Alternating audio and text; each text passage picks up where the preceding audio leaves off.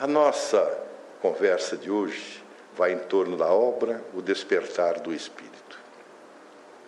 Se nós dermos uma ou fizermos um pequeno passeio pela nossa história recente, nós vamos encontrar um jovem naturalista, afeito por novas descobertas, e que embarcou em um navio que deveria fazer uma longa viagem entre o final do ano de 1831 até o mês de outubro de 1836. Na época, esse navio, que tinha o nome de uma raça de um pequeno cão, Beagle, ele viajou pela Tasmânia, passou pelo Brasil, passou pela Inglaterra, passou pelas Ilhas Galápagos, e ali é que houve a primeira grande descoberta desse jovem naturalista. Ele percebeu que havia um pássaro de enormes proporções que levava o nome de tentilhão. Mas só que ele percebeu que nas Ilhas Galápagos havia diversas ilhas separadas. E esse mesmo pássaro, tentilhão, em uma certa ilha, ele havia desenvolvido um bico que era um bico chato. Na ilha mais próxima, o bico dele era pontudo e afinado. Então, isso, de certa forma, lhe chamou a atenção. Ele começou a pesquisar por que é que esses animais estavam dessa forma, sendo exatamente os mesmos. Então, ele percebeu que Aqueles que tinham o bico achatado é porque eles necessitavam dessa formatação para que eles pudessem se alimentar, porque a sua alimentação discorria em sistemas horizontais. Os outros, na outra ilha, que haviam desenvolvido aquele bico longo, era porque a sua alimentação era o contrário, ela necessitava da verticalidade. Então ele percebeu que esses bicos, assim como tantos outros processos no nosso desenvolvimento surgem através dos chamados adaptações, das chamadas adaptações, porque determinadas características que nós conseguimos adquirir, elas acabam permanecendo nas gerações futuras. Então, algum tempo depois, esses elementos ou esses instrumentos que nos fazem melhorar as nossas vidas acabam então permanecendo como uma aquisição, e essa aquisição é que vai selecionando as espécies.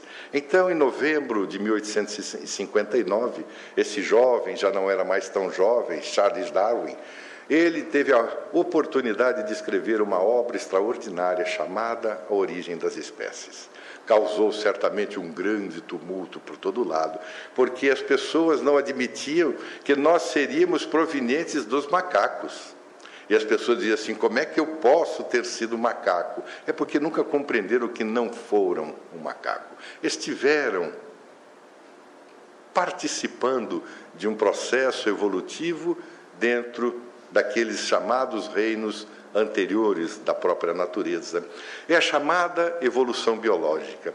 É através desse extraordinário processo que nós fomos nos adaptando, nós fomos melhorando e começamos a adentrar o chamado reino hominal. O reino nominal é uma característica peculiar do Espiritismo, porque a biologia costuma chamar ou designar o ser humano como sendo um animal bípede. Eu sempre brinco, bípede para mim é o pato. Nós somos muito mais sensatos do que um animal bípede comum. Então o Espiritismo nos chama de seres hominais o que é uma coisa extraordinária. Então, nós vamos percebendo que ao longo de todo esse processo, nós fomos criando algumas características que foram sendo trazidas e aprimoradas.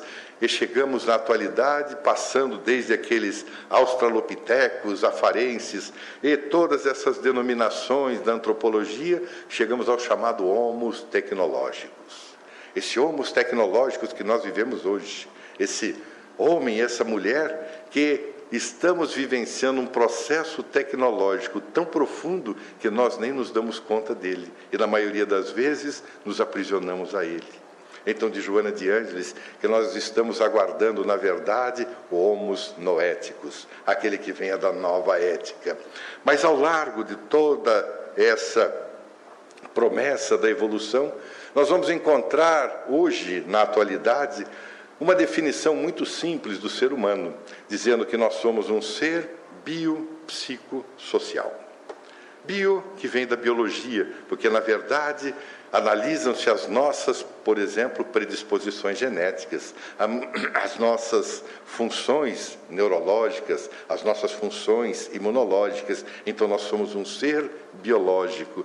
Analisa-se também o ser psíquico. Dizem que nós, então, temos que analisar as nossas emoções os nossos pensamentos, os nossos traumas, o nosso discernimento, para que também nos transformemos então no ser social. E esse ser social é aquele que analisa a nossa sociabilidade, a nossa capacidade de nos relacionarmos, em especial na área da família. Então, esse ser que hoje somos considerados psicobiosocial, falta um elemento final, aquele que Joana de Anjos tem trazido à baila através dessas suas numerosas obras, que é o ser espiritual. Porque se nós não levarmos em conta as características do ser espiritual, todas as demais acabam se tornando confusas, embora todas elas se juntem, sem o elemento espiritual, em toda essa consideração, ela acaba se deformando de uma forma não tanto natural. Então, se nós procurarmos por que, que até hoje há uma certa dificuldade em se analisar o ser nesse quarto binômio, nessa quarta proposta do ser espiritual, nós vamos encontrar, por exemplo, Allan Kardec fazendo um comentário no livro dos Espíritos, dizendo que desconhecemos a origem e o modo de criação dos espíritos. Apenas sabemos que eles são criados simples e ignorantes, isso é, sem ciência e sem conhecimentos, porém perfectíveis e com igual aptidão para tudo adquirirem e tudo conhecerem. Então nós percebemos que o desconhecimento de nós mesmos, muitas vezes, é a razão de não compreendermos o estado ou estágio em que nos encontramos. Então, Joana de Anjos, nessa obra, ela vem dizer o seguinte: o homem e a mulher da atualidade, após os grandes e inimagináveis voos do conhecimento e da tecnologia, debatem-se surpresos nas águas turvas da inquietação e do sofrimento, constatando que os milênios de cultura e de civilização que lhes alargaram os horizontes do entendimento não lhes solucionaram as, os grandes desafios da emoção. Perfeita. Se nós olharmos então o chamado homos tecnológicos, nós vamos perceber que hoje a nossa cultura é quase que exclusivamente tecnológica. Nós dependemos dos aparelhos para que nós nos movimentemos, em todos os sentidos. Eu me recordo anos atrás, quando tinha que ir a uma reunião em São Paulo, e São Paulo já era muito grande, nós comprávamos o mapa da quatro rodas. E aí fazia o trajeto, porque não tinha, tinha o Google naquela época. Nós fazíamos um pré-trajeto, fazia uma anotação prévia dos locais onde precisava ir e corajosamente ia para São Paulo até se perder. Porque quando nós nos perdíamos, a primeira providência era procurar um posto de gasolina. Né? E o frentista sempre muito amável, muito gentil, Onde o senhor gostaria de ir mesmo? Ora, muito simples, o senhor vai aqui, o senhor vai ali. Então, nós tínhamos até um certo relacionamento interpessoal com essas pessoas. Hoje não. A vida moderna nossa, nós marcamos no tal do celular, nós marcamos, hoje nem existe mais, como é que chamava, aquele que nos levava aos locais que nós aplicávamos os primeiros instrumentos que nos indicavam onde nós estávamos. Eu digo assim, meu Deus, se até o nosso celular indica onde nós estamos, imagina Deus que nos conhece tão bem. É uma coisa extraordinária. Mas Joana de Anjos diz que esse excesso de tecnologia, na verdade, vem nos transformando de uma forma até lenta em uma espécie de robô. Ela diz que esse robô acaba desestruturando os próprios sentimentos, desestrutura as próprias emoções. Nós nos convertemos em autônomos repetindo os atos constantemente. É muito comum nós encontrarmos pessoas, e já diversas vezes citamos esse exemplo, eu trabalho em um edifício comercial e que você encontra pessoas no elevador. Aliás, eu não sei mais se são pessoas, porque elas nem olham para a gente. Abaixa a cabeça, pega esse instrumento do Satanás e começa a digitar Eu digo assim, mas dentro do elevador não vai mensagem nenhuma, não vai receber. Aquilo é uma caixa de Faraday, pelo amor de Deus. Nenhuma onda sai por aquelas paredes, principalmente sendo metálicas, mas as pessoas ficam lá. É nem bom dia, nem até logo, nem nada, é uma coisa. Então, parece que as pessoas não têm emoções elas são verdadeiros autônomos. Então, de Joana de Anjos, que o ser interior, o eu profundo, aquele que nós devemos buscar, fica à margem das nossas vidas, à margem dos acontecimentos. Então, as pessoas hoje procuramos, na maioria das vezes, o que? Os prazeres de toda espécie, o álcool, o tabagismo, a ilusão, a falta de respeito, como ela diz, o que, que acontece? Nos tornamos pessoas sem dignidade. Então, o homem e a mulher da atualidade, como ela diz, após esses imagináveis voos dos conhecimentos, da tecnologia, veja quanto é que nós já voamos. Quantas asas já nos foram permitidas ter para que nós pudéssemos alcançar patamares ainda mais elevados? Então, nossa irmã prossegue dizendo agora que o conhecimento do espírito, como realidade básica da existência orgânica, faculta o entendimento dos objetivos que devem ser buscados durante a vilegiatura carnal, etapa necessária ao processo da evolução. Ou seja, se nós não reencarnarmos, se nós não aproveitarmos a vilegiatura carnal, o que é que acontece? Voltamos para lá e ao invés de carregarmos aqueles tesouros que Jesus dizia, não é? Que as traças não corroem, que a ferrugem não corrói e que os ladrões não carregam, as nossas mãos estarão vazias. Então, eu sempre lembro da obra Voltei, do irmão Jacó. Irmão Jacó, na verdade, foi um pseudônimo adotado por Frederico Figner. Ele havia sido dirigente da Federação Espírita Brasileira. E quando ele estava prestes a desencarnar, ele passou por aquela recordação de tudo aquilo que ele havia passado, de tudo aquilo que ele havia feito.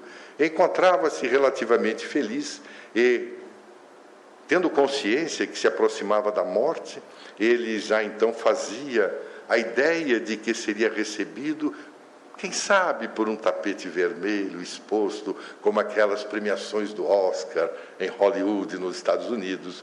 Mas quando ele desencarnou, foi recebido por alguns amigos espirituais que o levaram, ele morava no Rio de Janeiro, à praia de Copacabana onde ele se dava conta de que conviviam os encarnados e os desencarnados de uma forma atroz, porque as pessoas passavam literalmente através dele e ele até se chocava, mas ficou ali na praia aguardando. O espírito que acompanhava disse assim: Agora você aguarde, você espere um pouco. E disse assim: Pois bem, já imaginando que seria alçado aos céus da luminosidade. E começaram a chegar outras pessoas, até que chega o doutor Bezerra de Menezes. Então conversa com todas aquelas pessoas, não eram só espíritas, havia católicos, livres pensadores, e aquele diálogo, então, ele pergunta: e agora? Nós vamos de forma especial? O Bezerra disse assim: não, nós vamos andando, caminhando. E começam a caminhar e passam por locais, alguns bastante lúgubres, até que eles conseguem alcançar uma região em que ele era aguardado pela sua filha, que havia desencarnado muito jovem, mas não tinha nenhum tapete vermelho. Então ele foi andando, caminhando com outras e demais pessoas. Então, enquanto nós estamos nessa vilegiatura, é como diz Joana de Anjos, a etapa necessária ao processo da evolução. Abraham Maslow, que nós já citamos aqui algumas vezes, que é o criador daquela terceira força da psicologia, que é a psicologia humanista, que dizia que era necessário nós abandonarmos os aspectos da psicologia comportamentalista que se reduziam ao laboratório, assim como as propostas da psicanálise que eram simplesmente locações em torno da neurose era preciso que nós estabelecêssemos a existência, a presença do ser humano. Então ele percebia que todos nós já tínhamos algumas conceituações psicológicas chamadas positivas. Ele dizia que nós éramos capazes de crescer, nós éramos capazes de desenvolver inúmeras capacidades e alcançarmos os patamares mais elevados do conhecimento, do equilíbrio, da harmonização pessoal. Então, é o conhecimento do ser espírito que começou a surgir em algumas dessas manifestações psicológicas, porque o próprio Maslow disse à época em que se estabeleceram os princípios da psicologia humanista que ela seria transitória. Ela daria ênfase a uma nova etapa, porque ele dizia que todos nós temos a natural capacidade, estrutura psicológica para transcendermos a nós mesmos. Então a psicologia humanista daria agora origem à quarta força, que seria a psicologia transpessoal, aquela que de Joana de Ângeles veio transformar o mundo, aquela que veio descobrir o ser espiritual, o ser essencial, o self, da psicologia analítica de Carlos Gustavo Jung. Mas Joana de Ângeles diz que nós temos que nos recordar que vivemos em um mundo que ainda as provas e as expiações se fazem proceder, uma vez que nós estamos ainda vinculados ou arraigados a algumas marcas do passado, alguns arquétipos antigos. Então, essa ancestralidade é que faz que nós tenhamos a necessidade de lutar.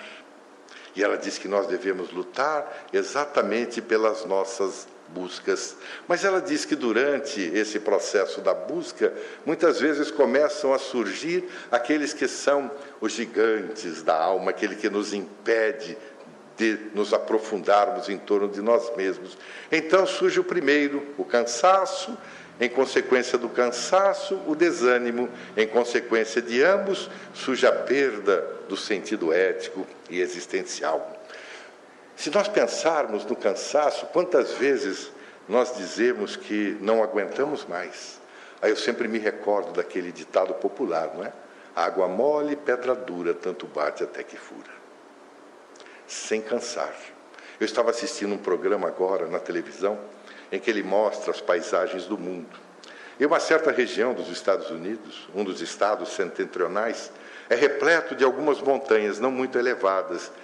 E lá dizem os especialistas, os geólogos, a maioria das montanhas que nós conhecemos, elas foram criadas a partir daquela movimentação das placas, tec, ah, placas tectônicas, elas se movimentam, então surgem aqueles picos, aquelas redes de montanha. Essa região não. Eles disseram que essa região era um antigo mar e que foi criada a partir da erosão. Quando foram erodindo e as águas foram surgindo, as chuvas, a lixiviação, criaram aquele relevo relativamente alto, sem cansaço. E eu, na hora, comecei a imaginar que serviria de lição para todos nós. Porque, muitas vezes, o cansaço pode ter uma razão orgânica qualquer, muito natural. Nós vamos naturalmente perdendo aquele elan, perdendo aquele fôlego que nós tínhamos muitas vezes desde as idades mais tenras. Mas quando os fatores não são neuroquímicos, não são biológicos, esses fatores são recorrentes à nossa facilidade em cansar e, na consequência, desanimamos. E quando nós desanimamos, parece que as frustrações vêm e tomam conta de todos nós. E nós dizemos assim que aqueles objetivos que nós tínhamos acalentado acabam se transformando em coisa nenhuma. Então nós perdemos sentido ético, existencial. E surge aquilo que Victor Frankl chamava do grande vazio existencial. É como se nós nos sentíssemos, embora não sejamos, ocos totalmente ocos por dentro. Então Joana de Anjos prossegue dizendo que nessa busca, por exemplo, cansaço, e quando o organismo se debilita, então, seja qual for a causa, as resistências psicológicas acabam sendo diminuídas. É natural, mas no entanto, se nós nos esforçarmos, as coisas tomam uma diretriz um pouco diferente. Eu me recordo de uma parte de uma história que foi narrada por Antoine Saint-Exupéry aquele que escreveu umas obras magníficas a respeito, muitas vezes, do comportamento humano. Ele tinha um amigo que era, como ele, piloto de aeronaves. Muitas vezes nós não sabemos que ele havia sido piloto e que uma das primeiras viagens que ele fez foi de Paris até a Argentina. Então, Antoine de Saint-Exupéry tinha um amigo que chamava Guilherme, Guilherme, como chamavam-se em França. Esse amigo havia sofrido, uma certa ocasião, um acidente aéreo naquelas montanhas gélidas da Europa, dos Alpes. O seu avião caiu Ele desmaiou e, quando acordou, percebeu que tinha feridas muito graves nas pernas. E pensou consigo mesmo: como é que esses ferimentos que são tão sérios eu não vou conseguir voltar? Mas, ainda tentando pensar um pouco mais, resolveu abandonar a cabine do avião. Recostou-se sobre uma pedra, começou a pensar, a pensar, e disse assim: Eu não tenho mais jeito, eu vou falecer eu vou morrer nesse acidente, muito embora não quisesse. E se lembrou da sua família, dos seus filhos, da esposa, disse assim: pelo menos eu tenho certeza que eles vão ficar bem, porque afinal de contas eu tenho um seguro. Recostou-se melhor, começou a olhar aquela paisagem, viu aquela solidão gélida, aquelas geleiras para todo lado.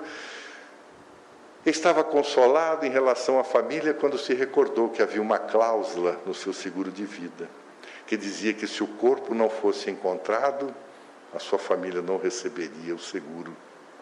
Ele levou um choque tão grande que disse assim: e agora? O que é que eu faço? Como é que eu vou fazer? Ele tomou-se de uma profunda decisão e pensou: se eu ficar aqui, a neve vai soterrar o meu corpo, nunca vou me achar. Minha família nunca vai receber o seguro. Então ele disse assim: eu vou caminhar até um lugar onde alguém possa me encontrar, nem que seja um passo de cada vez. E começou a andar. Quando as dores eram mais excruciantes, ele dizia que pensava: só mais um passo, só mais um passo. Conseguiu caminhar por três dias, até que foi encontrado por umas pessoas que viviam naquelas montanhas, foi socorrido e, quando retornou ao hospital, narrou a história a Saint-Exupéry, que disse assim: Meu Deus, como é que pode ter tido tanta força? Como é que pode, passo a passo, excruciando de dor, como é que pode ter alcançado? Então, Joana de Ange diz que quando nós estabelecemos as nossas metas. Nós criamos forças extraordinárias.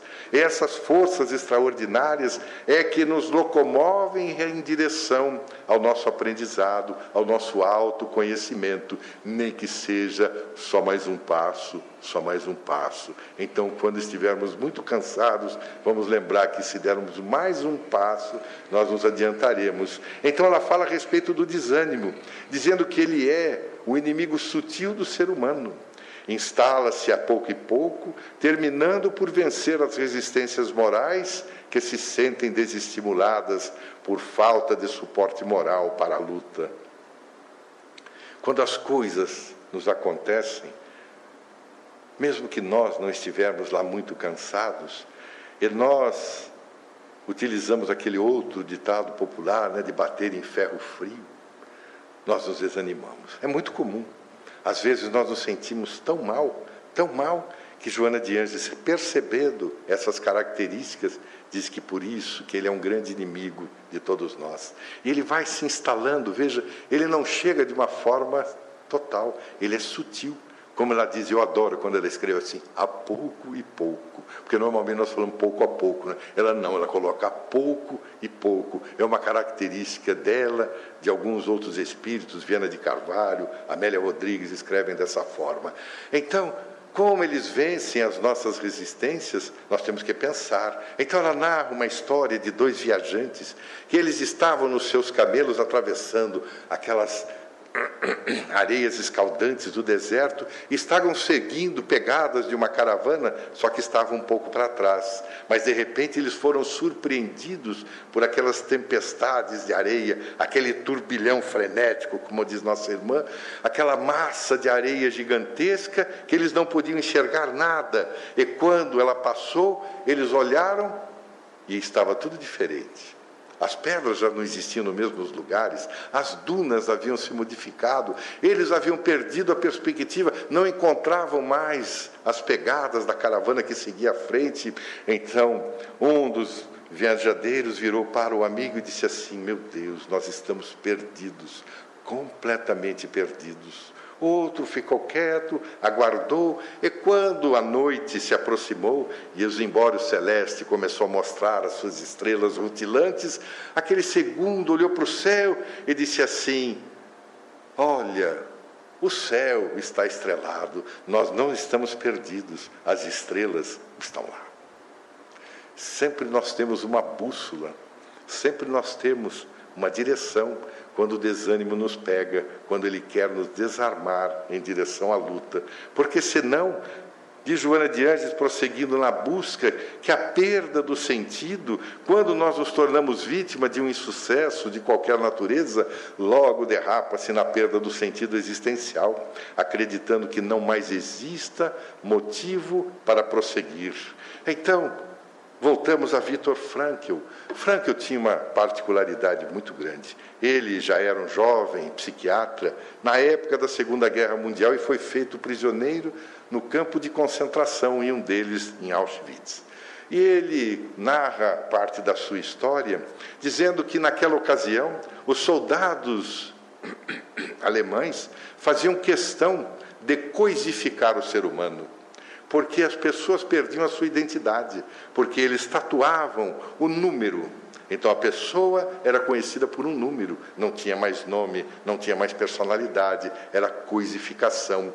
Então ele percebia que aquelas pessoas que haviam se coisificado caminhavam como se fossem cordeiros insensatos para aquelas câmaras de gás. Então ele não conseguia compreender como é que alguém pode viver dessa maneira, como é que alguém não pode ter uma motivação primária primordial no sentido de auto-defender-se, no sentido de um impulso que fosse instintivo. Então, Vitor Frankl nasce com a ideia da logoterapia, que seria a terapia do sentido. Então, ele dizia que nós temos que buscar a nossa autotranscendência. E como é que nós buscamos a nossa alta transcendência? Projetar-se no futuro como gostaria de estar. Joana de Anjos coloca de uma forma mais dinamizadora, porque gostaria é uma forma que talvez possa ou não possa acontecer. Então ela diz que a verdadeira autotranscendência é projetar-se no futuro como gostará de estar. Então é bastante diferente a proposta a que ela nos coloca, a que ela nos leva para indicar os caminhos para que nós não percamos o sentido da vida e não nos tornemos ineficazes, para que aquela situação do cansaço, do desânimo, não nos torne seres incapazes de buscar algo para a nossa própria vida, não perdermos o sentido. Então ela diz que uma das formas em que nós estamos disponibilizados durante a vilegiatura carnal é estabelecermos o princípio dos relacionamentos humanos. E aí a parada começa a ficar mais grave. Porque ela diz o seguinte: os relacionamentos de qualquer natureza oferecem campo para reflexão, quando na área da consciência, por propiciar parâmetros que facultam os comportamentos ideais, mediante análise de cada experiência e dos resultados que elas ensejam. Ela diz que o desafio do relacionamento é um convite ao amor. Porque ela diz que para alcançarmos a plenitude existencial, só há uma maneira, só há um caminho, que é o caminho do amor. Então ela narra uma antiga fábula, segundo ela, na remota era glacial. Nesse período em que o nosso mundo teria sido coberto por gelo, e quem pensa que faz muito tempo não faz. Doze mil anos atrás, o nosso mundo ficou totalmente coberto por gelo. Então, nessa era glacial, alguns porcos espinhos estavam aninhados em um determinado local, e como eles estavam se sentindo ameaçados pelo frio, perceberam o animal instintivo, que eles pereceriam pelo frio, o que é que começaram a fazer? Começaram a se aproximar um do outro. Foram se aproximando e perceberam que, como o corpo irradiava calor, eles conseguiam ir transmitindo essa irradiação de calor e ficavam bem, mas eram porcos espinhos.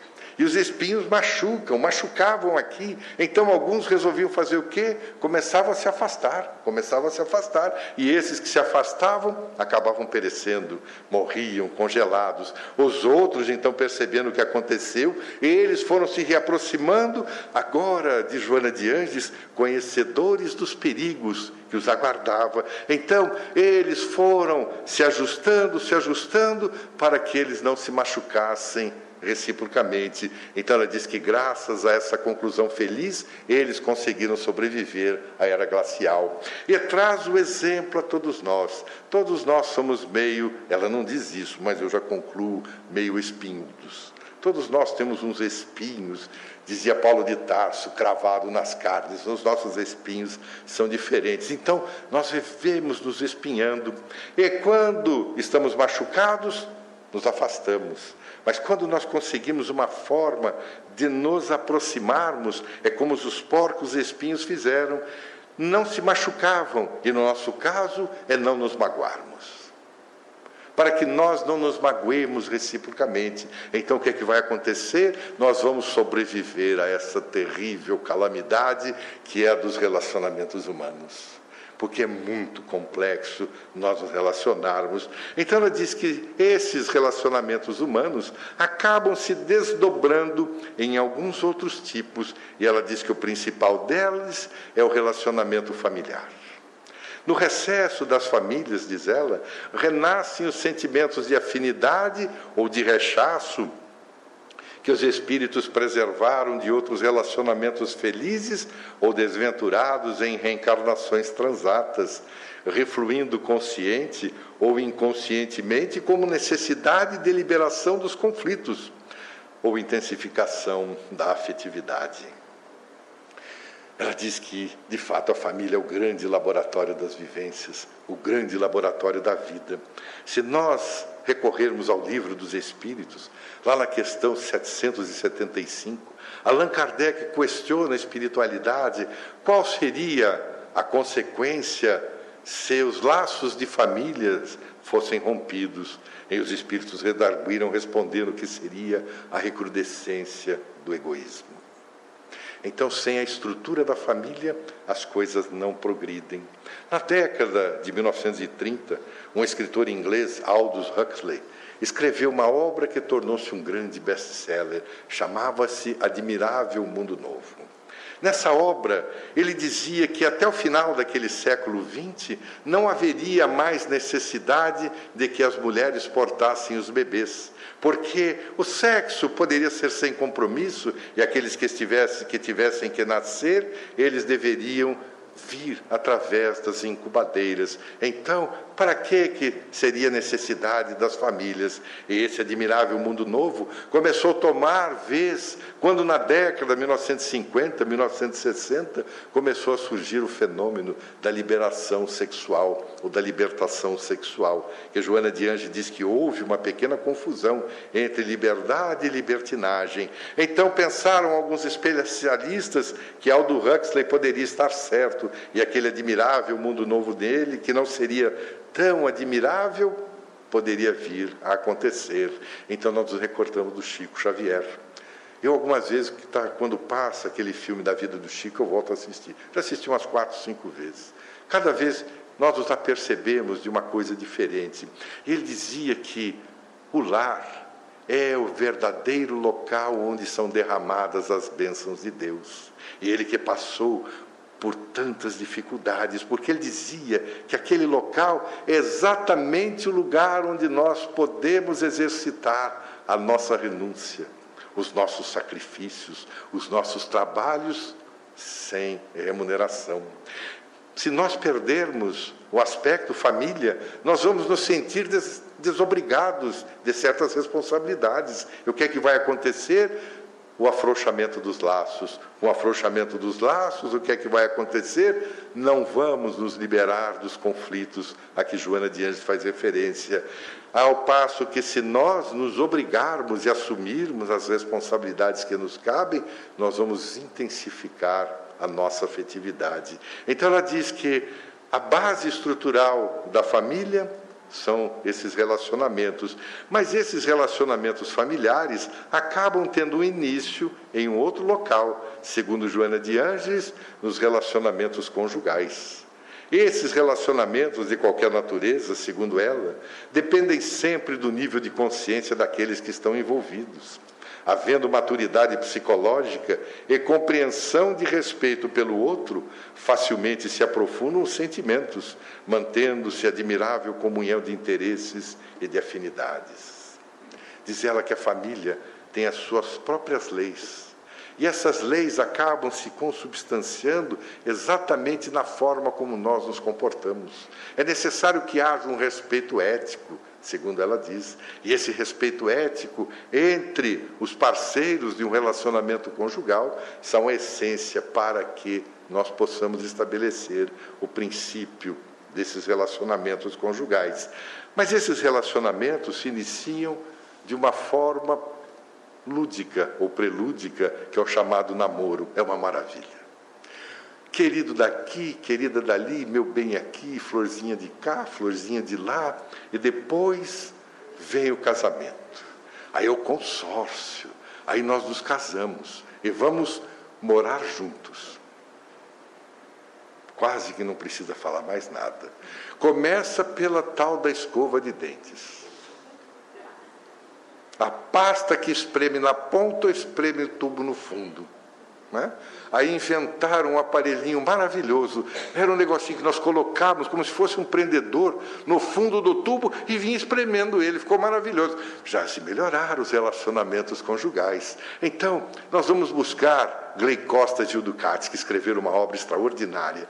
Eles perguntaram às pessoas por que, é que se casaram. Então, eles chegaram à conclusão que se perguntarmos a alguém por que ele casou com aquela determinada pessoa, por que o casamento se desenvolve dessa ou daquela maneira, provavelmente receberemos como respostas generalidades banais que são pouco convincentes.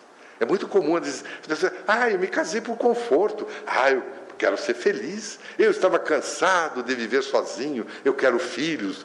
No geral, a busca é ligada à nossa satisfação, seja ela da forma que for. Então, nós vamos encontrar alguns especialistas na área do espiritismo dizendo que nós formamos alguns tipos de casamento. Esses tipos de casamentos, segundo eles, acabam se diluindo entre aqueles casamentos afins, os casamentos transcendentais, os provacionais, os sacrificiais e os acidentais. Os afins, dizem ele, que são aqueles da afeição dos parceiros que são extremamente simpáticos, pouco comuns, raríssimos acontecimentos. Os transcendentais são aqueles que trazem alguma mensagem para a humanidade. Pierre Marie Curie, por exemplo, ela, portadora de prêmio Nobel da Física, prêmio Nobel, que recebeu pela segunda vez na área espetacular quando descobriu o rádio. E o mais incrível é que tiveram uma filha que também recebeu um prêmio Nobel. Vieram trazer a proposta. Allan Kardec e Amélie Boudet, um casal que transcendia os aspectos matrimoniais e que vieram trazer esse espetacular manancial de uma nova filosofia. E aí, os provacionais. O que, que são os provacionais? São aqueles que existem compromissos, que existem provas que devem ser saciadas as nossas necessidades. Esses são exatamente os mais comuns, aqueles que ocorrem de uma maneira mais corriqueira. Os sacrificiais são aqueles em que os cônjuges ocupam, digamos assim, uma posição evolutiva, ético, moral, um tanto quanto diferenciada no livro Renúncia ao Alcione, por exemplo, um espírito já de uma certa elevação e que volta para casar-se com Carlos e tê-lo como alguém que pudesse levá-lo a um aprimoramento do ponto de vista emocional, do ponto de vista moral. E aqueles que são os acidentais. Hoje tem muito casamento acidental, muito deles. Diz Allan Kardec que são aqueles casamentos que a insensatez programou. São aqueles que não foram programados. Né? As afeições são físicas, são econômicas, não há nenhuma afetividade. Eu tenho um amigo da época de escola, ele já, quando nós éramos muito jovens, nós tínhamos 16, 17, 18 anos, ele raramente falava-se a respeito de casamento, mas ele tinha uma ideia fixa. Ele disse assim: Eu vou casar com uma mulher rica. nós dizemos assim: Você nem sabe o que você vai fazer, na brincadeira. E ele casou-se com uma mulher rica. Nós estamos casados mais ou menos na mesma época, mais de 35 anos. De vez em quando eu encontro com ele, ele já divorciou-se há 15 anos atrás e continua infeliz. Ele disse assim: foi um grande erro. Ele falou: só que eu não consigo amar mais ninguém. A minha decepção foi tão profunda, tão profunda, que eu não consigo jamais me deixar abarcar pelo coração outra vez. Às vezes nós conversamos, eu digo a ele que não é dessa forma que se deve fazer, mas só o tempo é que dirá ou ditará né, aquilo que ele deve ou não fazer. Então, esses casamentos, como diz, a insensatez programou. Então, André Luiz, naquela obra extraordinária lá do nosso lar, porque quando passou no cinema, todos ficaram olhando aquele aspecto imaginativo das construções, mas muito pouca gente se deixou a perceber pelo conteúdo filosófico. Ele diz, por exemplo, que o lar é como se for um ângulo reto nas linhas do plano da evolução humana, da evolução divina. A reta vertical, o sentimento feminino, envolvido nas aspirações criadoras da vida. A reta horizontal é o sentimento masculino em marcha de realizações no campo do progresso comum. O lar é um vértice sagrado onde o homem e a mulher acabam se encontrando. Então, quando nós casamos, isso aí tirei de uma obra do Raul Teixeira. Diz assim: quando passa aquele período então do namoro, toda aquela beleza, vem o casamento. Corre atrás de papel disso, papel daquilo, se tiver a festa, se... é uma loucura, uma correria. E quando acaba toda aquela baderna, chegamos a um lugar e as pessoas dizem assim, enfim, sós. Não é? Só que daí começam a surgir, como nós já vimos, as dificuldades da estabilidade emocional, a estabilidade financeira. Por isso que os filhos são cangurus até hoje.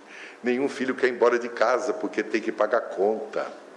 Então, essa estabilidade financeira é um problema. E começa a surgir, então, a necessidade do ajustamento afetivo, educacional. Então, a grande base é o equilíbrio. E o equilíbrio, diz então André Luiz, que é exatamente no lar o sagrado vértice. Se nós nos lembrarmos de umas antigas aulas de geometria, nós vamos lembrar né, que existia a reta vertical, a horizontal, onde se encontravam era a grande resultante. Então, o sagrado vértice é como se fossem as linhas dos deveres, as linhas da esposa na inspiração criadora, do marido no sentido do progresso, tal qual coloca André Luiz. E como resultante desse sagrado vértice, encontra os nossos lares. Mas muitas vezes as coisas não saem da melhor forma possível. Então começa a surgir, por exemplo, aquele em que a esposa é obrigada a se dedicar mais ou quando o marido é obrigado a se dedicar mais, quando um ou outro tem que se aproximar do vértice para formar ou não formar o lar. São aqueles chamados lares imperfeitos. E tem aquele outro em que nós vamos perceber em que a esposa ou o marido se afastam da linha dos deveres e acabam transferindo as suas responsabilidades um para o outro. São chamados, então, sem lar. Porque não há. Porque as coisas acabam se derivando.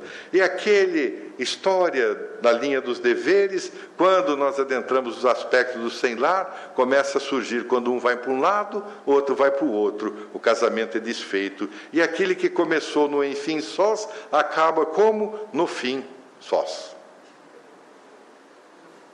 Veja como as coisas acontecem. Então, existe uma série de teses a respeito daquilo que se chama os princípios básicos da convivência, porque existem princípios nesse sentido. O primeiro deles é a comunicação. Hoje nós vemos casais, eu fico indignado. Casal se senta na mesa, num bar, num restaurante, um de frente para o outro, cada um no seu celular. Eu digo assim: será que pelo menos estão mandando mensagem um para o outro? Nós sabemos que não. Fica nesse instrumento alucinatório, tecnológico, chamado WhatsApp. Meu Deus do céu. Ainda bem que estão conseguindo resolver algumas coisinhas do WhatsApp. Esconder grupos, que eu já aprendi que tem como silenciar. Então boto tudo no silêncio, porque senão o dia inteiro aquele inferno, aquilo parece o sino do inferno tocando o dia inteiro. Então já bota tudo no silêncio para evitar. A comunicação. O que é comunicação? Gosto de conversar. As pessoas perdemos o gosto pela conversa, pelo diálogo. Então, na maioria das vezes, o que é que acontece? Não se comunicam. Como é que tinha o ditado? Quem não se comunica se estrumbica, não era isso que diziam? É assim que funciona. A comunicação acaba perdendo. É o primeiro princípio básico da convivência. O segundo é a afetividade. O que é afetividade? É ter amizade, a solidariedade, Léo Buscaglia, psicólogo norte-americano, escreveu uma série de livros a respeito das famílias, das constituições familiares, da constelação familiar, e começou a questionar a casais que eles já estavam na faixa dos seus 70, 80 anos, haviam se casado há 50 anos atrás, 60 anos atrás. Ele começou a perguntar àqueles que ainda se mantinham juntos como é que vocês conseguem? E eles diziam assim: a amizade, a solidariedade. Então veja, a afetividade é o segundo ponto da convivência. E o terceiro é a sinceridade. É a essência, como diz Joana de Ângeles, do homem moral, da mulher moral. Se nós não tivermos essa sensibilidade de sermos sinceros, não conseguimos jamais alcançar os patamares mais elevados. Então, narra uma antiga fábula chinesa que havia um príncipe que estava próximo da idade de se casar e, por consequência, seria coroado, mas só seria coroado se se casasse. E sua mãe começou então a lhe dizer: Meu filho, você precisa escolher uma mulher para você se casar. Ele disse assim: Mas eu não quero casar. Ele disse: Mas precise, tanta pressão, tanta pressão. Ele disse assim: Está bem, mas eu vou fazer o seguinte. A senhora vai então convocar todas as moças casadoras do nosso reino e eu vou fazer uma pesquisa e a senhora vai ter que concordar. Ela disse assim: está bem. Foi feito então todo aquele trabalho, aquele aparato, e havia uma jovem que era filha de uma serviçal do palácio. Ele disse assim: A sua mãe, a senhora sabe que desde as nossas idades mais tenras, como nós éramos crianças, eu me apaixonei pelo príncipe, e como ele vai dar essa abertura, eu quero participar. A sua mãe disse: Mas minha filha, você não vai conseguir. Virão princesas, nobres de outros países, de outros locais. Como é que você, que é filho de uma serviçal do palácio, eu disse assim: minha mãe, não importa, mas vai ser aberto a todas e eu vou tentar. Então, no dia que foi aprazado para que se apresentassem as donzelas casadoiras, o príncipe se colocou diante de todas e disse assim: Eu vou dar uma semente a cada uma de vocês. E aquela que daqui seis meses me trouxer a planta mais bonita será escolhida. Deu uma semente para cada uma e foi embora. As moças foram embora e aquela jovem filha da serviçal plantou com tanto carinho, com tanto desvelo, regava, adubava e não crescia nada não crescia nada, nada. Ela ficou desesperada, os meses foram passando, a sua mãe dizendo: lhe disse, minha filha, que não seria possível. Ela está bem, mas eu vou levar dessa forma.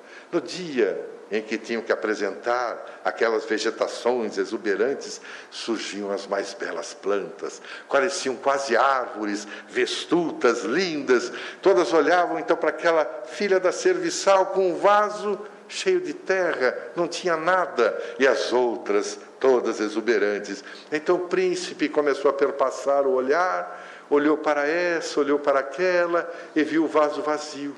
Pediu à jovem que se aproximasse, ela se aproximou e ele anunciou: Essa é a minha escolhida.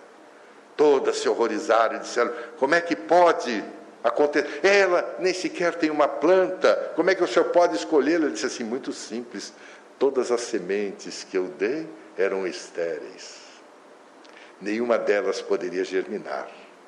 A única que foi sincera foi essa a quem eu escolhi.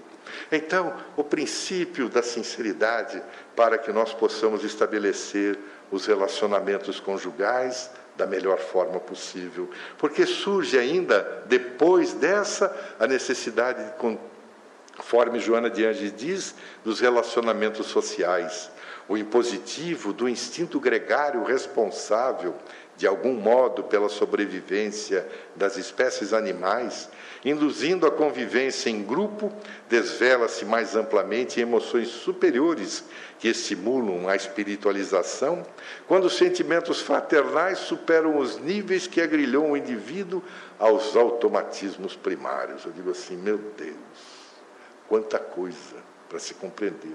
Porque o instinto gregário faz parte da nossa própria estrutura, como diz Joana de Anges, do nosso desenvolvimento antropológico, sociológico, psicológico. Então veja, ela diz que a nossa sociedade, quando está equilibrada, ela deve se comportar como se fosse uma orquestra afinada executando uma obra sinfônica extraordinária. Então, o impositivo do instinto gregário não fosse assim, nós não teríamos adquirido as condições de hoje. Só que pelo fato de estarmos vivenciando progressivamente o progresso da Terra, e como diziam os espíritos, nos aproximando dos portais do mundo de regeneração, é natural que haja as distorções, as disfunções. Então, os relacionamentos sociais muitas vezes são transformados em agressividade, são transformados em situações anacrônicas. No entanto, quando nós conseguimos estabelecer essa premissa de um relacionamento social, ele se transforma em algo muito natural, muito sutil. Quando nós vamos no centro espírita, é uma delícia, né? Todo mundo, oh, meu irmão, minha irmã, querido daqui, querido dali. É muito bom. Aí, quando sai para fora, as coisas se modificam em todas as estruturas, não é só no centro espírita.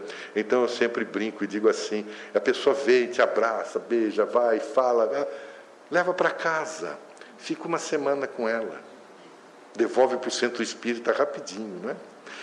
Faz parte dos nossos relacionamentos sociais, da nossa estrutura social. Então, diz Joana de Anges, que quando nós conseguimos estabelecer os princípios dos relacionamentos humanos, familiares, conjugais e sociais, nós conseguimos conjuntamente nos aproximarmos de uma defesa do nosso ser espiritual. É aquele momento em que nós conseguimos compreender que sem o espiritual, o ser biológico, psicológico e social não tem finalidade. Ela diz que quando surgem então as chamadas doenças psicossomáticas, que a resistência psicológica às experiências novas responde por diversos conflitos que obstam o crescimento interior e o amadurecimento emocional impondo condutas que não são compatíveis com o período da razão. Quando os nossos relacionamentos são traumáticos, essa resistência, então, como de Joana de Anges, psicológica às novas experiências, acabam de qualquer forma nos trazendo uma série de desconfortos. Então ela diz que tudo hoje que acaba de alguma forma nos acontecendo são derivações das nossas ações do pretérito. Tudo aquilo que nós praticamos, nós trazemos como herança. As nossas heranças positivas, as nossas heranças negativas. Ela diz que é um grande processo de aprendizado, é um grande processo de aquisição, então, de novas experiências. E essas novas experiências são necessárias para quê? Para que nós possamos compreender que, de fato, nós somos o Criador de nós mesmos. Como é que nós somos o criador de nós mesmos? Nós somos o gerador das moléculas que constituem as nossas células. Nós somos aqueles que criamos a nossa própria estrutura. No livro dos Espíritos, e às vezes é até difícil de compreender, eles dizem que na, no processo da reencarnação há uma conexão molécula a molécula. Veja que trabalho extraordinário. Quem já teve a oportunidade de ler o livro Missionários da Luz, lá no final, se não me engano, na 13 terceira parte, há um capítulo muito especial que fala a respeito da reencarnação de Segismundo. É um trabalho exuberante. Eles vão lidar nos cromossomos das células, para que, dependendo das circunstâncias em que nós nos encontrarmos, nós vamos ativar o gatilho daquele cromossomo que vai se alterar e junto dele as alterações celulares que vão nos trazer muitas vezes os distúrbios, principalmente daquelas então chamadas doenças psicossomáticas. O que é psico? Da alma, somática do corpo, é a alma gerando a problemática do corpo. Então, de Joana de Ângeles, que o fluxo constante, portanto, de pensamentos e aspirações carregados de energia saudável ou enfermiça, irá contribuir poderosamente para a estabilidade ou desajuste das estruturas celulares, abrindo espaço para a instalação e conservação da saúde ou para o surgimento e proliferação de infecções, de disfunções variadas, de alterações do metabolismo, de mal e de bem-estar. Diz ela: somos o que pensamos. Tudo que nós somos é oriundo dos nossos pensamentos. Se nós olharmos as características, muito, muitas das características pessoais que nós carregamos, elas ainda são muito instintivas. Nós ainda trazemos aqueles resquícios, então nós temos muitas vezes os desconfortos morais, por exemplo, o ressentimento, a insegurança. O que é que nos traz? Eles se acabam se expressando na forma de medo, na forma do ciúme, da agressividade que muitas vezes nós somos portadores. Nós sempre dizemos já dissemos outras vezes, quando Sigmund Freud estabeleceu os princípios da psicanálise, a parte que foi levada em conta foi da sexualidade, da libido, porque nós vivemos, vivíamos ou estávamos transpondo aquele período, aquela noite milenar das religiões ultramontanas que estabeleciam as características pecaminosas do sexo. Então, a libido, como era uma forma de libertação do ser humano, como sendo um processo natural, foi levado mais em conta. Mas ele falava de dois aspectos: um era libido, o segundo era agressividade porque dizia que nós somos agressivos. E todas as vezes em que nós nos tornamos pessoas agressivas, Joana diz que isso estimula a produção de toxinas. E essas toxinas acabam trazendo distúrbios orgânicos, muitas vezes de difícil constatação. Nós nem sabemos de onde vem. Então ela diz que a nossa mente ela é geradora de energia que é compatível com a forma da aspiração que nós carregamos. Tudo que nós pensamos acaba se tornando nas nossas dificuldades. Então ela prossegue dizendo que tenha-se em mente a valiosa contribuição da odiada proposta sintetizada em favor da saúde no conceito da psicoendócrino-imunologia, que sugere a sintetização de três sistemas: nervoso central, endócrino e imunológico, em apenas um, que é básico, indivisível. O termo psicossomático teria surgido, segundo alguns escritores, por volta do ano de 1918, porque começavam a perceber que as formas como nós nos comportávamos, como nós principalmente pensamos, porque às vezes nós não dizemos tudo o que pensamos, ainda bem. Mas a forma como nós nos comportamos são as formas como nós pensamos. Porque é natural que assim seja. Nós pensamos e automatizamos os nossos comportamentos. Então começaram a perceber que essas sintomatizações dos nossos pensamentos acabavam gerando muitas vezes as chamadas doenças. Então, essas doenças psicossomáticas, ou soma psíquica, como muitas vezes foi chamado. Mas só na década de 1950, como Franz Alexander estabeleceu o princípio da psicossomática real, dizendo que há essa conceituação, como de Joana de Andes, psicoendócrino imunologia. O que o nosso psiquismo, que a nossa mente produz, acaba se reproduzindo no nosso sistema endócrino e, por consequência, no imunológico. E como nós somos seres que produzimos o metabolismo celular todos os dias, a cada sete anos, mais ou menos, nós somos uma outra pessoa do ponto de vista biológico ou do ponto de vista fisiológico, quando nós instrumentalizamos o nosso sistema imunológico com as características inadequadas, o que é que acontece? Nós criamos o problema de ordem somática do corpo. David Bohm, um físico quântico, utilizando-se da estrutura da física quântica, ele dizia que todas as vezes em que nós temos bons pensamentos, nós emitimos fótons. Quando nós temos maus pensamentos, nós emitimos elétrons. É quase a mesma coisa, mas é uma metodologia de pensar, porque o fóton nada mais é do que um corpúsculo de luz.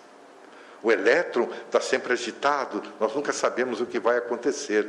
Mas o fóton é gerado pelo elétron. Quando ele pula de um orbital a outro, ele gera aquele corpúsculo de luz. Então pensamos bem, geramos luz, pensamos mal, nós geramos elétrons, instabilidade. Então Jesus dizia que nós seríamos aquilo que os nossos olhos pudessem ver. Se os seus olhos veem luz, você será luz. É uma proposta da psicossomática até agora. Então, quando nós percebemos que há essa condicionante do ser holístico, do ser tratado como um ser integral, em que nós percebemos que, na verdade, a parte psíquica é gerada pelo nosso cérebro, o nosso sistema nervoso central. Mas o que é que é o nosso cérebro? É uma glândula, é uma glândula gigantesca que faz o quê? Tem a finalidade de servir de intercomunicação do ser espiritual, nada mais. É um instrumento de comunicação. Então, quando o espírito, o self, gera alguma coisa, algum pensamento inadequado, nós criamos todas as nossas dificuldades. E uma delas, de Joana de Anges, que são decorrentes da nossa instabilidade emocional. Ela diz então que os nossos vícios mentais, as fixações danosas que procedem das existências espirituais anteriores, se integram de tal forma no eu profundo que se manifestam com frequência nas novas incursões reencarnatórias de forma perturbadora, com síndromes variadas de desajustes emocionais, psiquiátricos e orgânicos. Ela é bem boazinha, coloca certas coisas que às vezes nós lemos e temos que reler para ver se entendemos. Então ela diz que esse eu profundo, que nada mais é daquele inconsciente que nós carregamos, é o nosso self que está se manifestando com frequência nas nossas novas incursões, porque veja tudo aquilo que nós criamos, tudo aquilo que nós nos manifestamos de forma benéfica ou maléfica nas encarnações transatas, acabam criando registros. Esses registros são praticamente indeléveis. Para que nós consigamos nos desvestir desses vínculos ou desses arquétipos inadequados, nós reencarnamos outra vez. Mas, no entanto, toda atitude infeliz, toda aquela que agride, de certa forma, a vida, não só nossa, como das outras pessoas, acabam, principalmente na área moral, sendo muito mais prejudicais, prejudiciais do que quando nós atingimos na escala física. Veja, muitas vezes as pessoas dizem assim: por que é que determinada pessoa, quando mata alguém, por exemplo, com um tiro no coração, Será que vai ter que morrer com um tiro no coração? Absolutamente não, porque seria a perpetuação do mal. Mas possuem alguns mecanismos extraordinários, por exemplo, a pessoa, um infarto fulminante, é a mesma coisa que levar um tiro no coração. Não quer dizer que todo mundo que morrer de infarto matou alguém com um tiro no coração, pelo amor de Deus. Todo mundo tem que desencarnar de alguma forma, de alguma maneira. Os problemas cardíacos são ainda os que mais matam Aqueles que mais levam ao óbito são os problemas de ordem cardíaca, não são todos. Então, o que é que nós fazemos? Como nós temos, e nós vimos lá no ser consciente, aquela capacidade de criarmos as chamadas estruturas que nos protegem das negatividades do ego, o que é que nós fazemos? Criamos a terceira esfera, que são as nossas máscaras. Aquelas máscaras que nos dão um comportamento adequado do ponto de vista social. Porque nós nos vestimos com essa máscara nova e perante os aspectos sociais somos bem aceitos. Mas, no entanto, dentro de nós, as coisas não se projetam da mesma forma. Orson Welles, extraordinário romancista, escreveu aquela obra sui generis chamado O Retrato de Dorian Gray, que nós já falamos outras vezes. Então eu encontrei um pequeno retrato, retratando o que significa o retrato de Dorian Gray, como sendo esse aspecto. Veja o jovem. Dorian Gray fez um pacto com o diabo. Não importasse o que ele fizesse, ele sempre se manteria jovem, bonito, jovial, social. Mas o diabo disse a ele que ele deveria contratar alguém para que fizesse uma pintura da sua pessoa. E foi alguém e pintou ele como era jovem. E todas as vezes que ele incorresse em algum equívoco, ele permaneceria incólume no seu corpo físico, mas o seu retrato sofreria o impacto das suas negatividades. Então, o retrato de Dorian Gray vai se deteriorando, ele é mantido em um quarto fechado, ele é um rapaz muito mau, muito voraz nos seus relacionamentos, e cada vez que ele impetra qualquer tipo de desonestidade, o seu retrato é que sofre. Até que chega um certo ponto, aquele retrato que estava coberto por uma manta, ele descobre e vê-se diante de si mesmo. É mais ou menos como diz nossa irmã, o nosso perispírito. Quando nós estamos na vida carnal, nós estamos vivendo, vivenciando, passamos pelas etapas da infância, da juventude, da maturidade, da idade avançada, e o nosso perispírito vai sofrendo as consequências daquilo que nós fazemos. Cada coisa que nós fazemos acaba se refletindo no nosso perispírito. Então, quando nós desencarnamos, a nossa aparência não é da jovialidade, não é dessa beleza, não. Nós desencarnamos com a forma que o nosso perispírito tem. Então, eu sempre me lembro, acho que já comentei, algumas coisas nós comentamos diversas vezes, porque são correlacionadas, né?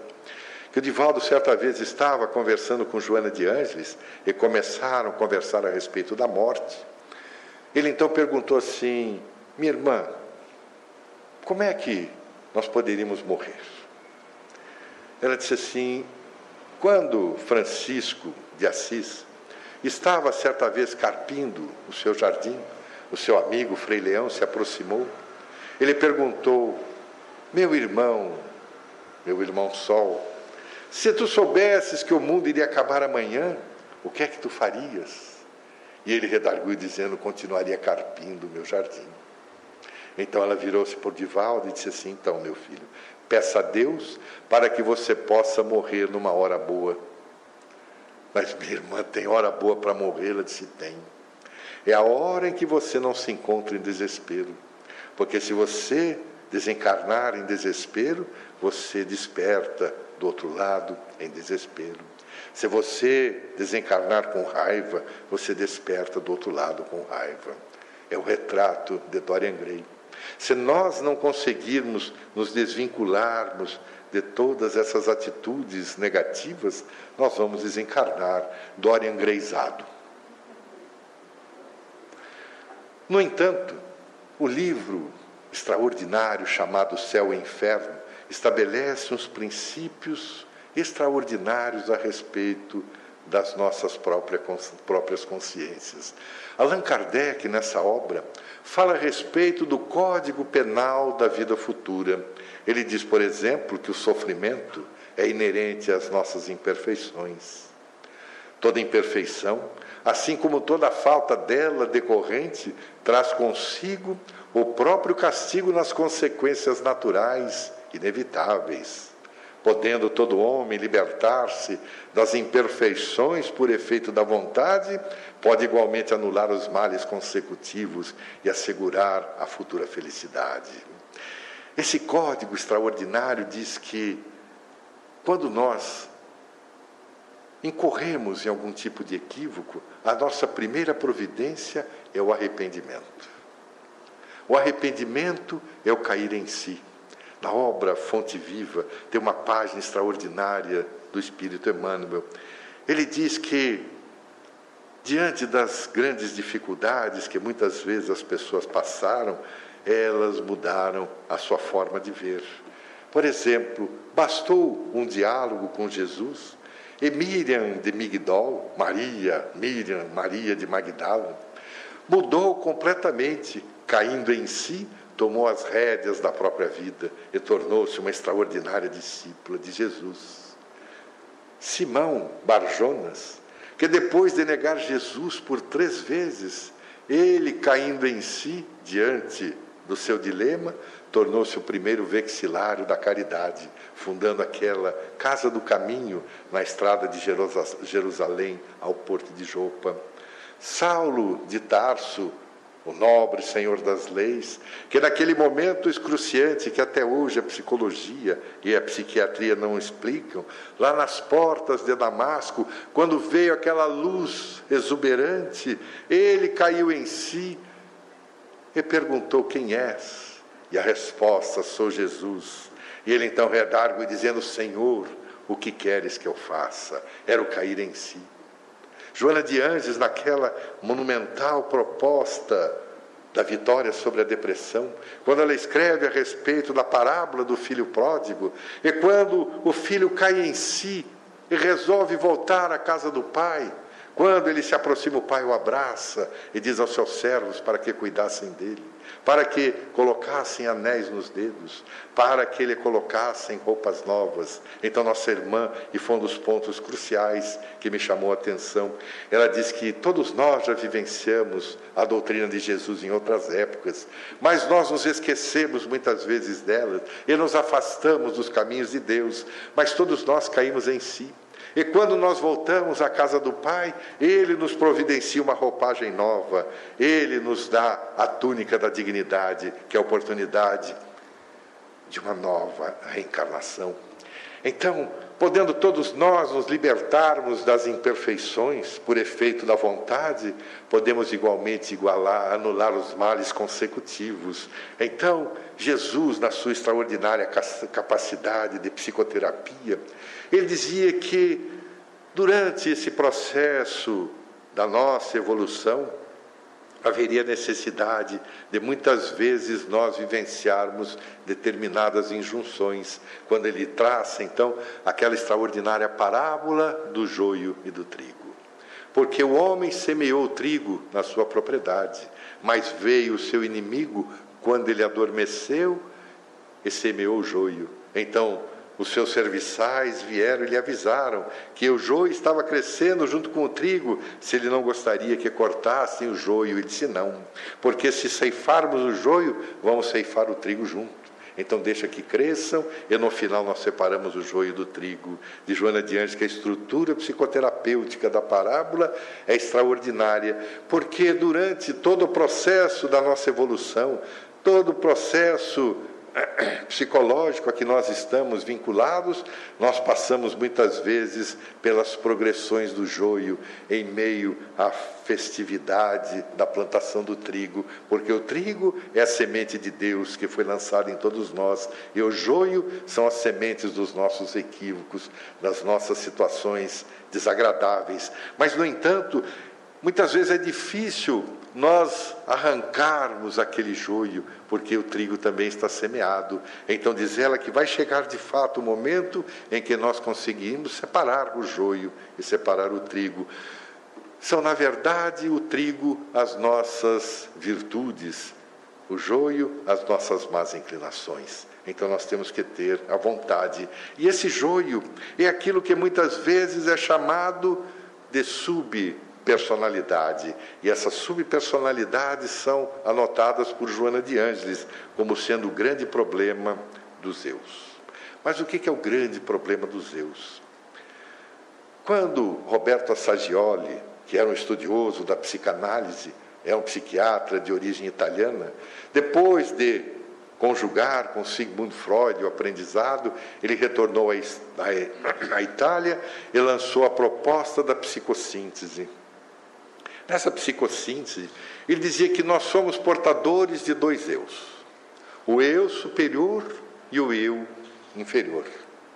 O eu superior é a proposta das nossas superpersonalidades. O eu inferior são as nossas subpersonalidades. É praticamente o trigo e o joio. Então, quando nós analisarmos os aspectos das subpersonalidades. Nós vamos encontrar, por exemplo, a doutora Robin Kassargen, no livro do Perdão, dizendo que as subpersonalidades são essenciais para o desenvolvimento de um ser humano pleno e saudável. No entanto, identificar-se em excesso com qualquer uma delas pode nos debilitar ou prejudicar o nosso desenvolvimento. Quando subpersonalidades são baseadas no medo ou em táticas de sobrevivência, inevitavelmente inibem o nosso bem-estar. Então, qual é a grande proposta? Qual é aquilo que Joana de Angelis utiliza, então, da psicossíntese de Roberto Assagioli, e diz o seguinte: mitologicamente, nós vamos nos recordar do Minotauro de Creta, aquele Minotauro que tinha a parte superior humana e a parte inferior era um animal, um boi, um touro, o que se queira. Então ela dizia que mais ou menos é da forma como nos comportamos. Acima do diafragma, diz ela, se encontra a luz do dia. Abaixo, nós estamos na sombra da noite, porque na luz do dia estão os nossos sentimentos, as nossas aspirações, os nossos pensamentos. Na sombra da noite nós temos lá o sexo, nós temos lá as nossas excreções, as nossas dificuldades. Então, essa divisão no eu superior do eu inferior é mais ou menos determinado de uma forma nesse diagrama. Veja, se nós passássemos então essa linha imaginária do nosso diafragma, acima o eu superior, as superpersonalidades, o respeito, o amor, o perdão, fraternidade, alegria, amizade, abaixo o eu pessoal, as subpersonalidades, o ódio, o medo, a raiva, a mágoa, a ansiedade, tristeza, ressentimento. Se nós olharmos, por exemplo, o ódio, é o filho dileto da chamada selvageria. Na questão 742, do livro dos Espíritos, Allan Kardec questionou a espiritualidade. Por que é que nós ainda somos tão agressivos? Por que é que nós ainda somos tão animalizados? Ele diz porque a natureza animal ainda se sobrepõe à nossa natureza espiritual. Nós ainda somos animalizados e pouco espiritualizados. A raiva, por exemplo, 99,9% de todos nós sentimos raiva em um determinado momento das nossas vidas. Não há como ser diferente. A doutora Elizabeth Kliber-Ross, médica psiquiatra de origem suíça, mas que viveu na cidade de Chicago, naquele hospital que deu origem àquele, àqueles filmes, aquela série do ER, né, Emergency Room. Ela trabalhava naquele hospital, era um hospital traumático, todos os traumas. Chicago é uma cidade violenta, até hoje muito violenta. Ela dizia que a raiva era causadora de muitos males, exemplificava, narrando que, certa ocasião, ela estava saindo do hospital, saindo do seu período de trabalho, juntamente com algumas enfermeiras, quando chegou uma notícia que havia tido um acidente numa estrada próxima, e estavam trazendo muitos acidentados, alguns deles em situação bastante precária. Então, aqueles que pudessem permanecer seriam bem-vindos para as tratativas. E começaram a chegar as ambulâncias tinha seis pessoas. Uma delas era o marido da enfermeira. Uma das pessoas que já estava em condições melhores narrou o acontecido. Ela disse assim: uma pessoa estava ultrapassando outro carro, o carro não deixou. Começou a acelerar, o outro acelerou e começaram a disputar corrida, mas era duas faixas, era uma pista simples e não perceberam que no outro sentido vinha outro carro, o carro que eu estava. O choque foi tão grande que bateram os três carros, um em cima do outro, e o marido da enfermeira, que era aquele causador, foi aquele que não deixou o outro ultrapassar, veio falecer no ato. Ela disse assim: é muito típico dele, ele tinha muita raiva. Então a raiva é algo extraordinário. A mágoa, nós já falamos tanto a respeito da mágoa, já comentamos tanto. Toda vez que nós criamos história a respeito de um certo acontecimento, o Dr. Martin Seligman diz que significa que nós criamos mágoa. As coisas nos acontecem e nós não queríamos que ela acontecesse daquela forma. O que é que acontece? Nós nos magoamos. Então, uma vez escutei uma história de uma psicóloga espírita, amiga nossa. Ela disse assim: Olha, certa vez um sacerdote passou em uma certa fazenda e viu que a família vivia relativamente bem. Era o pai, a mãe, dois filhos. Então o sacerdote entrou e começou a conversar com eles. Eles não faziam praticamente nada. Eles tinham uma vaquinha que dava leite.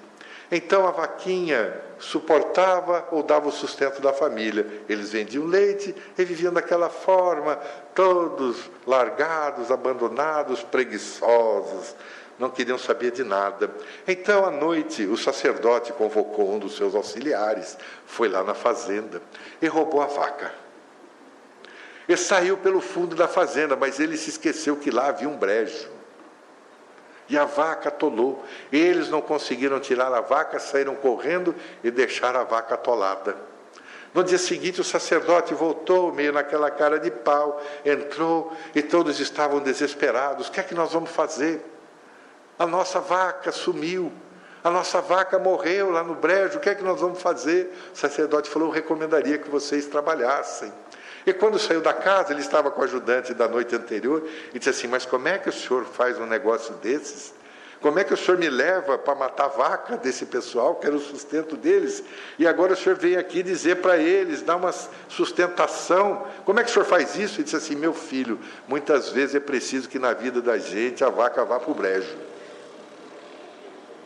Porque quando a vaca vai para o brejo, nós pensamos diferente. Nós tiramos as nossas mágoas, deixa vaca vá para o brejo.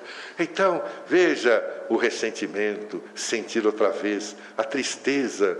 Narram aqueles que são conhecedores mais profundos das línguas que eram faladas naquela época de Jesus, e dizia-se que ele falava no arameu ou aramaico. E quando ele subiu lá no monte Curumhatim, nas cercanias do lago de Genezaré ou do Ian Genezer, ele teria dito que bem-aventurados os tristes, porque eles seriam consolados. Mas veja que há uma grande diferença na tristeza, porque nós podemos ter uma atitude de triste, ou nós podemos ter uma triste atitude. Há uma grande diferença entre um e outro, porque uma atitude de triste, muitas vezes nós nos entristecemos. Hoje o nosso país ainda vive uma degladiação de fake news, de pessoas se degladiando, se arrebentando. A corrupção toma patamares tão gigantescos que muitas vezes nós nos entristecemos. É uma atitude de triste, mas a nossa triste atitude é se nós resolvermos fazer a mesma coisa que os outros estão fazendo lançarmos mãos das fake news, metermos o pau, não é isso que dizem? Falarmos mal da vida alheia, essa é uma triste atitude. Então, bem-aventurados, dizia Jesus, os tristes, esses seriam consolados. O medo. Joana diante que nós temos tanto medo que daqui a pouco nós vamos sentir medo de ter medo. É medo que não acaba mais. Eu digo assim, meu Deus, será que nós temos tanto medo assim? É verdade. Nós temos medos, muitos medos. Nós temos medo principalmente de morrer. Mas o Espiritismo veio e matou a morte, e daí? Se nós perguntarmos para os espíritas quem tem medo de morrer, a maioria de nós tem medo de morrer.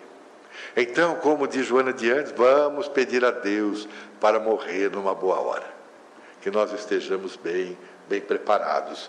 Mas esses aspectos das nossas subpersonalidades acabam dando então a ênfase do joio, que nós vamos mais dia menos dia nos deslindarmos deles e nos adentrarmos às super personalidades. O que é que são as superpersonalidades? O respeito, o amor, o perdão, a fraternidade, a serenidade, a alegria, a amizade. Então veja que aspecto extraordinário, alegria, ser saudável. De Joana de Andes que todo aquele que é portador de uma maturidade psicológica consegue compreender os princípios da alegria. Não é ficar se esgarçando nos esgares das gargalhadas, não. Ela diz assim: a pessoa pessoa que é alegre, ela transmite de forma natural essa sua alegria, sem que seja necessário os esgares. Quando nós falamos a respeito do respeito, dizem que certa vez foram contar uma novidade a Sócrates. E Sócrates perguntou assim à pessoa: O que você vai contar? Você passou pelos três crivos? A pessoa redarguiu dizendo, mas como assim os três crivos? Ele disse, pois é, se você vai me contar alguma coisa, você tem que saber, primeiro, é verdade? Bom, eu não sei se é verdade, porque alguém me contou, eu estou repassando. Então tem aquela história, cada um que conta um conto aumenta um ponto. Então a primeira é se você está falando a verdade. A segunda, ou segundo crivo, existe bondade nessa sua revelação?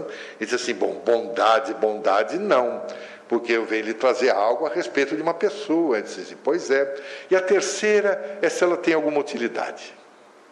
Bom, utilidade não tem, porque afinal de contas, pois é, se não tem verdade, bondade utilidade, vá em frente, muito obrigado, passar bem. E foi embora. Então, às vezes nós estamos reunidos com algumas pessoas. Eu tenho um amigo que nós chamamos ele de fofocopédia, acho que até já comentamos. Ele se aproxima de nós, bate no ombro e pergunta: Você sabia? Você fala assim: Não, você não sabia. E aí ele conta tudo, fala assim: Meu Deus do céu, é uma coisa gigantesca. A vida inteira foi assim, desde moleque nós nos divertimos. Ele sabe de tudo. Tudo ele fica sabendo de alguma forma. Então a fofocopédia. Mas tem esses aspectos em que nós falamos do perdão. Aquela história de Jesus 70 vezes sete vezes. É vez demais. Porque é para cada coisa, para cada situação, perdoar 70 vezes sete vezes. E veja como Jesus era muito amorável. Simão Barjonas era um homem muito cético. Tanto é que Jesus o chamava de Simão Cefas. O arameu, o aramaico, nós dissemos, era muito pobre em linguagem. Cefas, em aramaico, significava pedra. Simão, pedra. Simão, cabeça dura. E que virou Simão Pedro, São Pedro, veja que coisa extraordinária. Então Simão era muito cético, muito difícil de entender, mas como ele já estava mais habituado àquilo que Jesus ensinava, ele havia encontrado numa das peregrinações um antigo desafeto do passado. E como já estava se sentindo melhor, ele perguntou a Jesus: os nossos ancestrais, eles dizem que quando alguém nos fizer algum mal, nós temos que perdoar até três vezes. Mas eu pergunto ao Senhor: não seria suficiente então eu perdoar sete vezes? E Jesus olha para ele assim: Simão, em verdade, em verdade vos digo que é necessário perdoar setenta vezes sete vezes. Eu não sei como Simão não foi se afogar no mar da Galileia, porque é vez que não acaba mais. 70 vezes sete vezes. Então é o perdão de uma forma mais legítima, mas perdoar a si mesmo é o maior desafio que nós vamos encontrar. Porque nós temos uma dificuldade muito grave, muito grave em auto-perdoar-se, porque nós temos uma resistência de ordem psicológica. Porque quando nós incorremos em algum equívoco, o que é que nós dizemos? Por que é que eu fiz isso? E isso fica martelando, martelando, martelando, e nós não conseguimos, em hipótese alguma, abandonarmos esse pensamento. Então nós temos dificuldade em nos auto-perdoarmos. E quando nós não nos perdoamos, surge aquilo que Joana de Anges chama do efeito culpa. Toda vez que nós não nos perdoamos, nós nos culpamos. E ela diz que o ideal é, ao invés de nos culparmos, nós transmutarmos a culpa em, em responsabilidade. E responsabilidade significa responder com habilidade.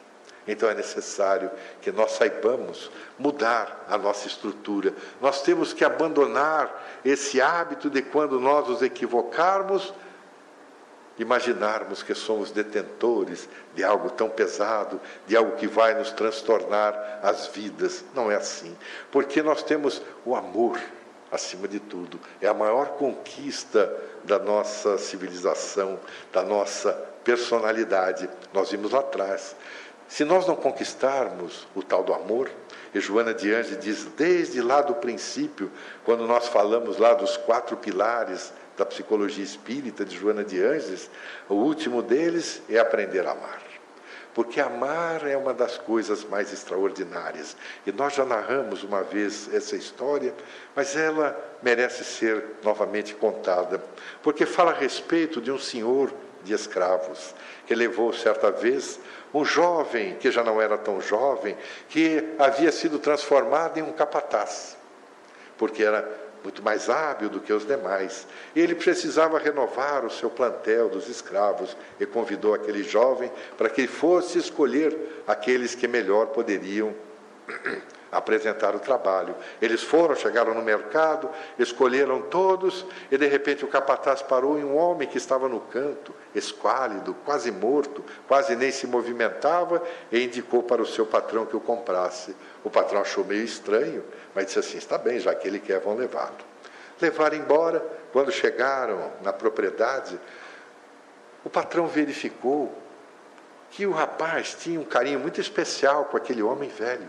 cuidava da sua alimentação, cuidava para que ele dormisse bem, para que ele se asseasse, até que chegou um momento em que o homem veio a desencarnar, a falecer. O rapaz cumpriu com todas com todos os processos tumulares e tudo mais. Então, o Senhor veio conversar com ele. Ele disse assim: Você conhecia aquele homem? Ele disse assim: Eu conhecia. De onde você o conhecia? Ele disse assim: Pois é. Quando eu tinha oito anos de idade, o meu pai faleceu e logo depois a minha mãe também. Na nossa região, dizia que todas as vezes em que nós nos tornássemos órfãos, nós deveríamos ser criados pelo nosso padrinho. Aquele homem era o meu padrinho. Ele não me reconheceu, mas eu o reconheci. Porque quando eu tinha 18 anos, já era jovem, forte, ele me vendeu como escravo. Eu sofri, eu passei todas as dificuldades imagináveis e inimagináveis, mas eu me coloquei diante de uma nova proposta. Fui melhorando, fui entendendo melhor as circunstâncias da vida. Aí eu encontrei. Mesmo ele não tendo me reconhecido, eu resolvi trazê-lo para cá. Como o senhor concordou, eu lhe agradeço, porque certa vez eu li num dos livros que o senhor me emprestou que, na verdade, não era só perdoar, nós tínhamos que devolver em amor tudo aquilo que nos tivesse feito sofrer. Então resolvi devolver a ele, em amor, todo o mal que ele me fez. Então esse é o perdão, esse é o exemplo do amor. Então quando nós estamos vinculados a esses aspectos de buscarmos o nosso eu superior, a nossa super personalidade, então Joana de Anjos diz que nesse processo que é vitorioso, o espírito se despe das escamas pesadas do ego, resultantes das reencarnações, e consolida o self, que o alçará às cumiadas dos altiplanos para levantar voos mais audaciosos na direção de Deus que o aguarda através dos milênios.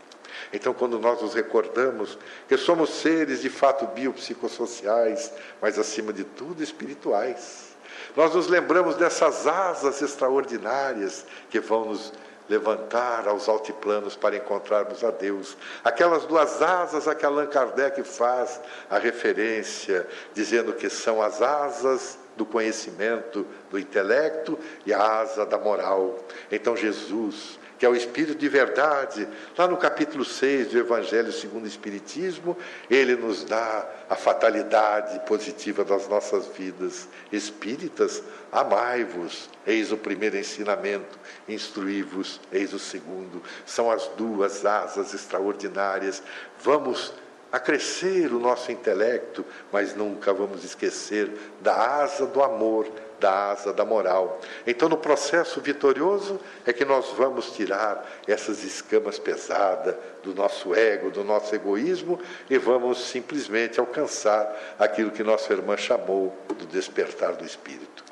Que todos nós possamos despertar cada vez mais. Cada vez que nós despertamos, parece que nós renascemos dentro de nós mesmos. As nossas expectativas se tornam mais positivas. Não nos permitimos vincular ao cansaço, não nos permitimos que o desânimo se aproxime e por essa razão nós consolidamos a nossa existência corporal. Nós consolidamos as nossas perspectivas para que no despertamento do ser espiritual que somos possamos alcançar a nossa plenitude.